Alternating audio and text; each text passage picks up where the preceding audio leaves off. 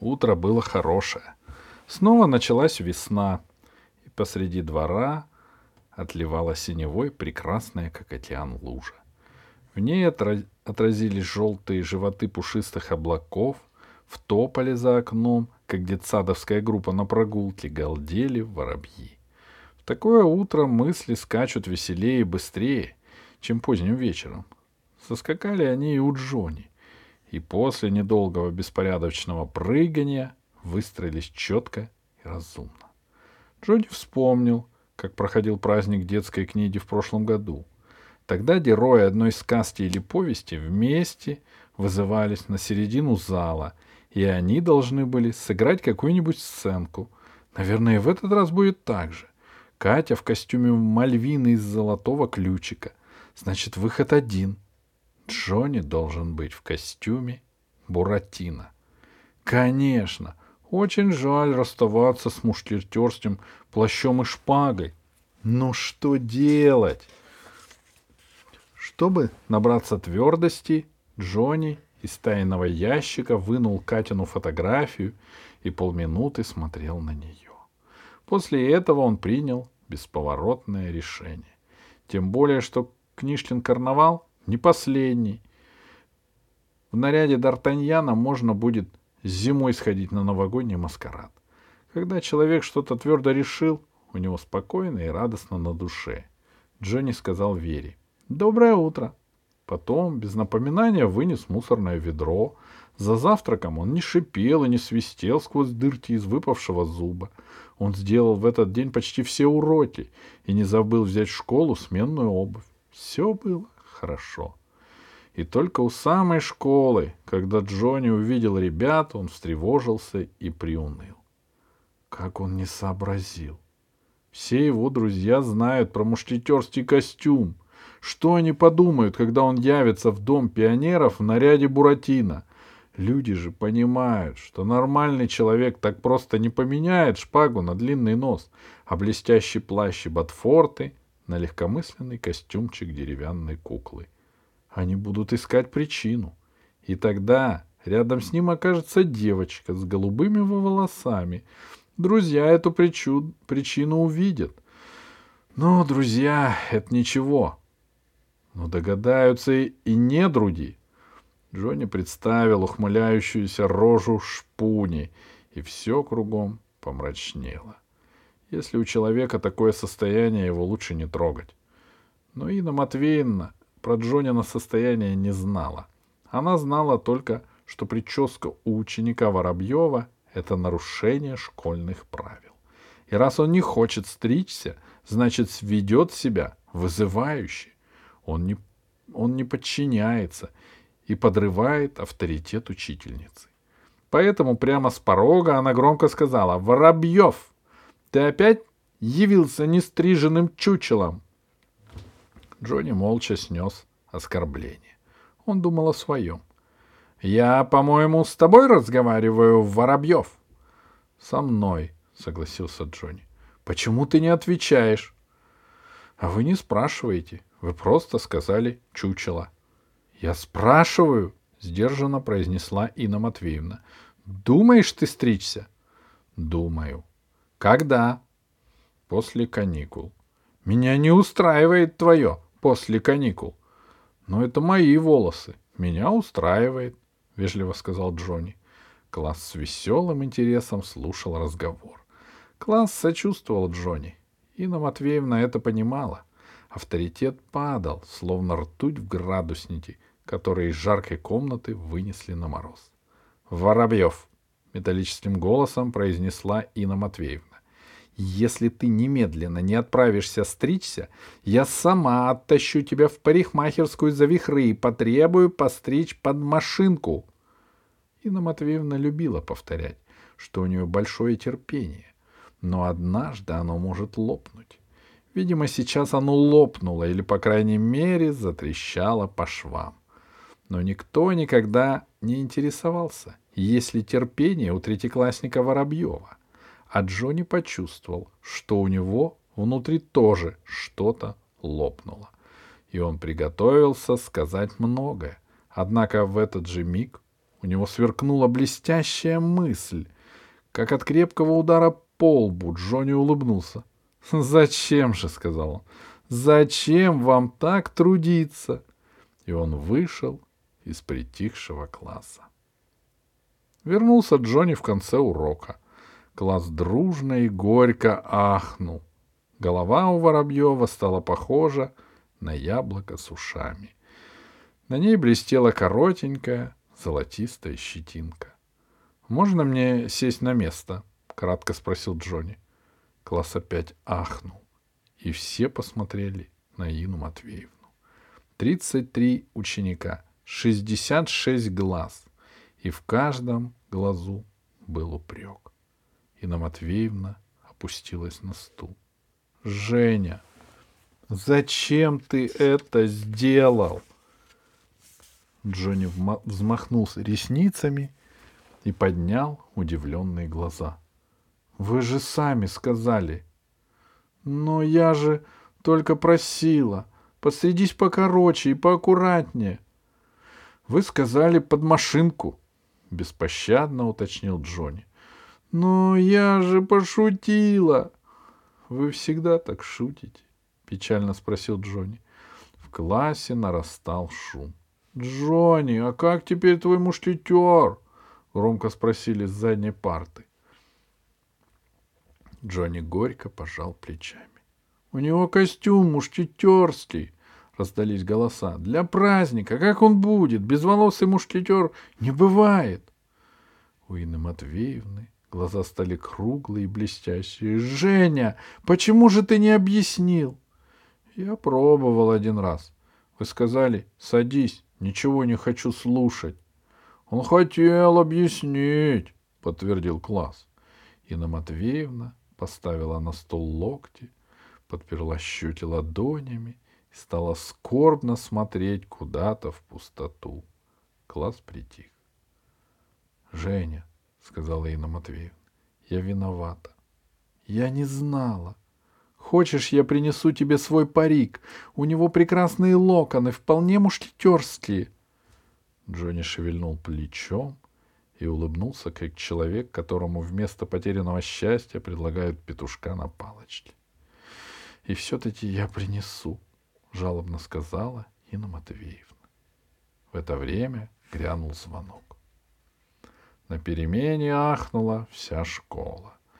Джонни был известным человеком, и его прическу, похожую на желтый фател, помнили многие.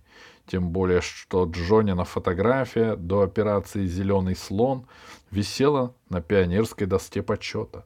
Он был передовиком в сборе макулатуры, потому что осенью на трех ручных тележках доставил в школу архив местной артели инвалидов. Редактор школьной стенгазеты, девятиклассник Игорь Пал Палочкин, притащил фотоаппарат и сделал с Джонни срочный снимок. Потом он разыскал у старую Джонину фотографию, и через урок вышла молния. На ней были два фотоснимка — Джонни с волосами и без. Вверху авторы молнии сделали надпись. К вопросу о школьных прическах. Внизу чернели крупные печальные слова. Кому это было надо? Директор Борис Иванович прочитал, хмыкнул и молча ушел в кабинет. Молния провисела до вечера. Перед ней стояла толпа и глухо роптала. Мальчишки из двух шестых классов, которых тоже притесняли за длинные волосы, объявили, что завтра же в знак протеста остригутся наголо. К ним присоединился один четвертый класс и один седьмой — в учительской началась тихая паника. К Джонни подходили сочувствующие. Многие знали про мушкетерский костюм и спрашивали, что теперь будет. Джонни хмуро отвечал. Да какой уж тут костюм. Второй урок была физкультура. Третьим — пение, и класс занимался не сыном Матвеевны, а физруком и учительницей музыки. Инна Матвеевна пришла только на четвертый урок — чтение — до самого звонка она не смотрела на Джонни, а с остальными разговаривала осторожно и ласково, как с больными. После занятий у раздевалки она подошла к Джонни. «Знаешь», — сказала она, — Я ходила домой. И такое несчастье. Оказывается, мой парик безвозвратно погиб. Джонни холодно промолчал. Судьба парика его и не волновала. — Я понимаю, — печально произнесла Инна Матвеевна. — Ты имеешь право на меня обижаться. Но э, не будешь же ты это делать все время, а, Женя? Когда перестанешь сердиться, подойди ко мне и скажи, хорошо? Хорошо, сказал Джонни, таким голосом, что и не Матвеевне стало ясно. Это случится не раньше, чем Воробьев выйдет на пенсию. Джонни зашел в столярную мастерскую, где семиклассники лихорадочно достраивали скворечники. Он набрал полный портфель стружек, длинных и золотистых. Ведь именно такие стружки были у Буратино вместо волос.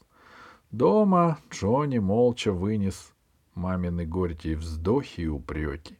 Не ответил на ехидные замечания сестрицы Веры Сергеевны. Он был согласен с отцом, что волосы не голова, отрастут. Утром, когда все ушли на работу, Джонни разыскал старую лыжную шапочку, белую с красными полосками.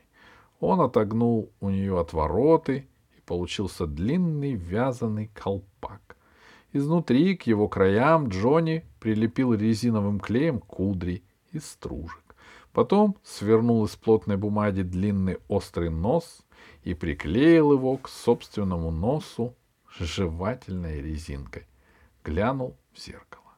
Глянул и увидел симпатичного, веселого Буратино, почти такого же, как в двухсерийной картине, которую недавно показывали по телевизору. Нос торчал по-боевому. Правда, немного мешал смотреть, но к этому можно привыкнуть. Стружечный хохолок над лбом завивался задорно. В общем, начало было прекрасное. Нужно было теперь придумать одежду. Ну да, это не мушкетерский костюм. Кто смотрел кино про Буратино, знает, что его наряд был почти такой же, как у обычных мальчишек. Джонни разыскал голубую с белыми полосками рубашку и оранжевые шорты. Он их э, раньше почти не носил, потому что не любил закрикливый цвет, но теперь яркие краски были в самый раз. А на ноги, чтобы смешнее было, Джонни надел большие отцовские носки, зеленые с желтыми клетками. И здесь Джонни опять задумался. Что делать с обувью? Кеды или сандали для деревянного буратино не годились. Как там было в кино, Джонни совершенно не помнил. Но из книжки знал, что у тонких, как лучинки буратиньих ног, были большие остроконечные ступни. Они громко стучали по каменному тротуару, когда Буратино бежал из коморки папы Карла. Джонни подумал, что нужны деревянные башмаки, и вспомнил, у Вити есть такие. Витины родители два года подряд ездили туристами за границу и привозили всякие сувениры. Из Голландии они привезли большие деревянные туфли с загнутыми носами. Раньше местные жители ходили в таких туфлях у себя по Голландии, сейчас продают их на память туристам. Один башмак Джонни, это помнил, точно стоит на тумбочке у зеркала. И Вика хранит в нем разные шпильки, пуговицы и катушки с нитками. Наверное, и второй найдется. Джонни Буратино прыгнул в мамины резиновые сапоги и помчался к Вите через двор, через лужу, в которой лежали цепочки половинки кирпичей. По этим же кирпичикам в луже вниз головой проскакал другой Буратино — Джонни подмигнул ему и показал язык. Вика открыла дверь, молча втащила Джонни в коридор и лишь тогда свирепым голосом отругала за то, что он бегает по холоду раздетый. «Схватишь Андину, будешь, как я, дома торчать!» Горло у нее было перевязано. Джонни сказал, что он не дурак хватать Андину в последний день перед каникулами, и только после этого Вика поинтересовалась. Что означает его странный наряд? Не видишь, что ли? Буратино. Вижу, что не баба Яга. Зачем? Для карнавала. Зачем еще? Ты мне дашь ваши деревянные башмаки? — А мушкетер? Джонни снял колпак. — С такой прической! Вика не удивилась. Про Джонину стрижку она уже знала. А зачем ты себя обкарнал? Такой был симпатичный ребенок. Сама ребенок. А что было делать? Все придираются и в школе, и дома. Надоело. Вика была проницательным человеком. К тому же она хорошо знала Джонни. Она сказала, «Расскажите это вашей бабушке после двенадцати часов ночи». «Да правда же! Не морочь голову! Зачем тебе костюм Буратино? Не скажешь, не дам башмаки. Зря что ли, мушкетерский плащ шила». Вика была упряма. Джонни это знал. Он слегка покраснел и дерзко сказал, что могут же быть у человека личные причины. Вика, внимательно посмотрела на него, подумала и согласилась, что могут. Больше она не расспрашивала. Вытряхнула швейную мелочь из деревянного башмака, и они с Джонни начали искать второй. Нашелся он почему-то духовке газовой плиты. Снаружи башмаки были большие, а внутри не очень просторные. Вика натолкала в них старые газеты, и обувь стала совсем в пору Джонни. Он с удовольствием потопал по половицам и завертелся перед зеркалом. «Теперь все в порядке, ага?» Вика смотрела на него прищуренным взглядом художника. «Не совсем ага. Рубашка слишком обыкновенная. Неинтересно смотреть». «Что же делать?» — огорчился Джонни. «Они у меня все обыкновенные». «Ладно уж сказала Вика и принесла большой пестрый фартук. Витина мама купила его где-то в Италии, Витиному папе, чтобы папа чаще занимался домашним хозяйством. Но он все равно не занимался, и фартук лежал без дела. А выглядел он великолепно. Но на материи были отпечатаны разноцветные рекламные наклейки, игральные карты и даже бутылочные этикетки знаменитых итальянских вин — на многих наклейках были нарисованы длинноносые человечки в колпачке. Вика объяснила, что это не Буратино, а Пиноккио из итальянской книжки. «Но у них очень похожие истории», — сказала она. «Не читал?» «Не читал. А в этой итальянской книжке есть девочка с голубыми волосами?» — спросил Джонни и чуть опять не покраснел. «Есть, но она не всегда девочка», она все время превращается. В общем, она фея. Фея даже лучше, подумал Джонни, и сердце у него сладко заныло. И чтобы Вика не догадалась, он опять начал разглядывать фартук. — Ты из этой штуки мне рубашку сошьешь? — восхищенно спросил он. — Все равно делать нечего, дома сижу, — хрипло сказала Вика. — Карнавал завтра, — деликатно напомнил Джонни. Ладно, вечером заходи. Джонни считал неприличным показывать нетерпение, поэтому вечером он сначала поужинал, потом поспорил с Верой и только после этого отправился к Вике. У Вики было тихо и уютно. Родители уехали в Польшу. Тетушка Нина Валерьевна сообщила, что у нее прединсультное состояние и укрылась вся в комнате. Видимо, гадала там на картах. Готовая рубашка висела на спинке стула. Джонни так обрадовался, что даже не обратил внимания на Витина задумчивое настроение. Он быстренько обрядился в буратиний костюм и гордо встал перед Викой, постукивая деревянной подошвой о половицу. «Ну как?» Вика ответила с непонятной улыбкой и вздохом. Счастливый ты человек, Джонни. А ты разве несчастный? удивился он. Я не про себя, уклончиво сказала Вика. Потом велела Джонни встать на стул и начала искать недостатки в его костюме. Оранжевые штаны показались Вите чересчур новыми, и она пришила к ним клетчатую заплатку. Потом ей не понравился некрашенный бумажный нос, будто в сметану обмакнутый. Он должен быть как деревянный. Она полезла в шкаф за красками, еще раз глянула на Джонни и сообщила, что Ноди у него ничуть не лучше носа. Белые, как макаронины. Весь загар за зиму облез. Давай я их тоже под орех разделаю. — Как это? — опасливо спросил Джонни. — Разрисую под дерево. — А отмоется потом. Акварель-то момент. — Валяй, — согласился Джонни. — Буду совсем превращаться в деревяшку. Кисточки были мокрые и холодные. Джонни хихикал и пританцовывал на стуле. Вика опять по-взрослому вздохнула. Эх, Джонни, Джонни, беззаботное ты существо, все бы тебе прыгать.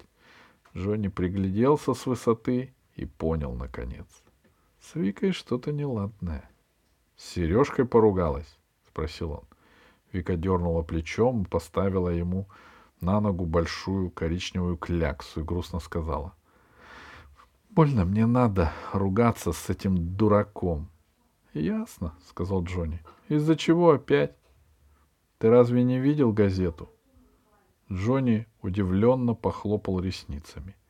Вика взяла со стола газетный лист и сунула Джонни. — Полюбуйся. Это была городская газета за прошлое воскресенье.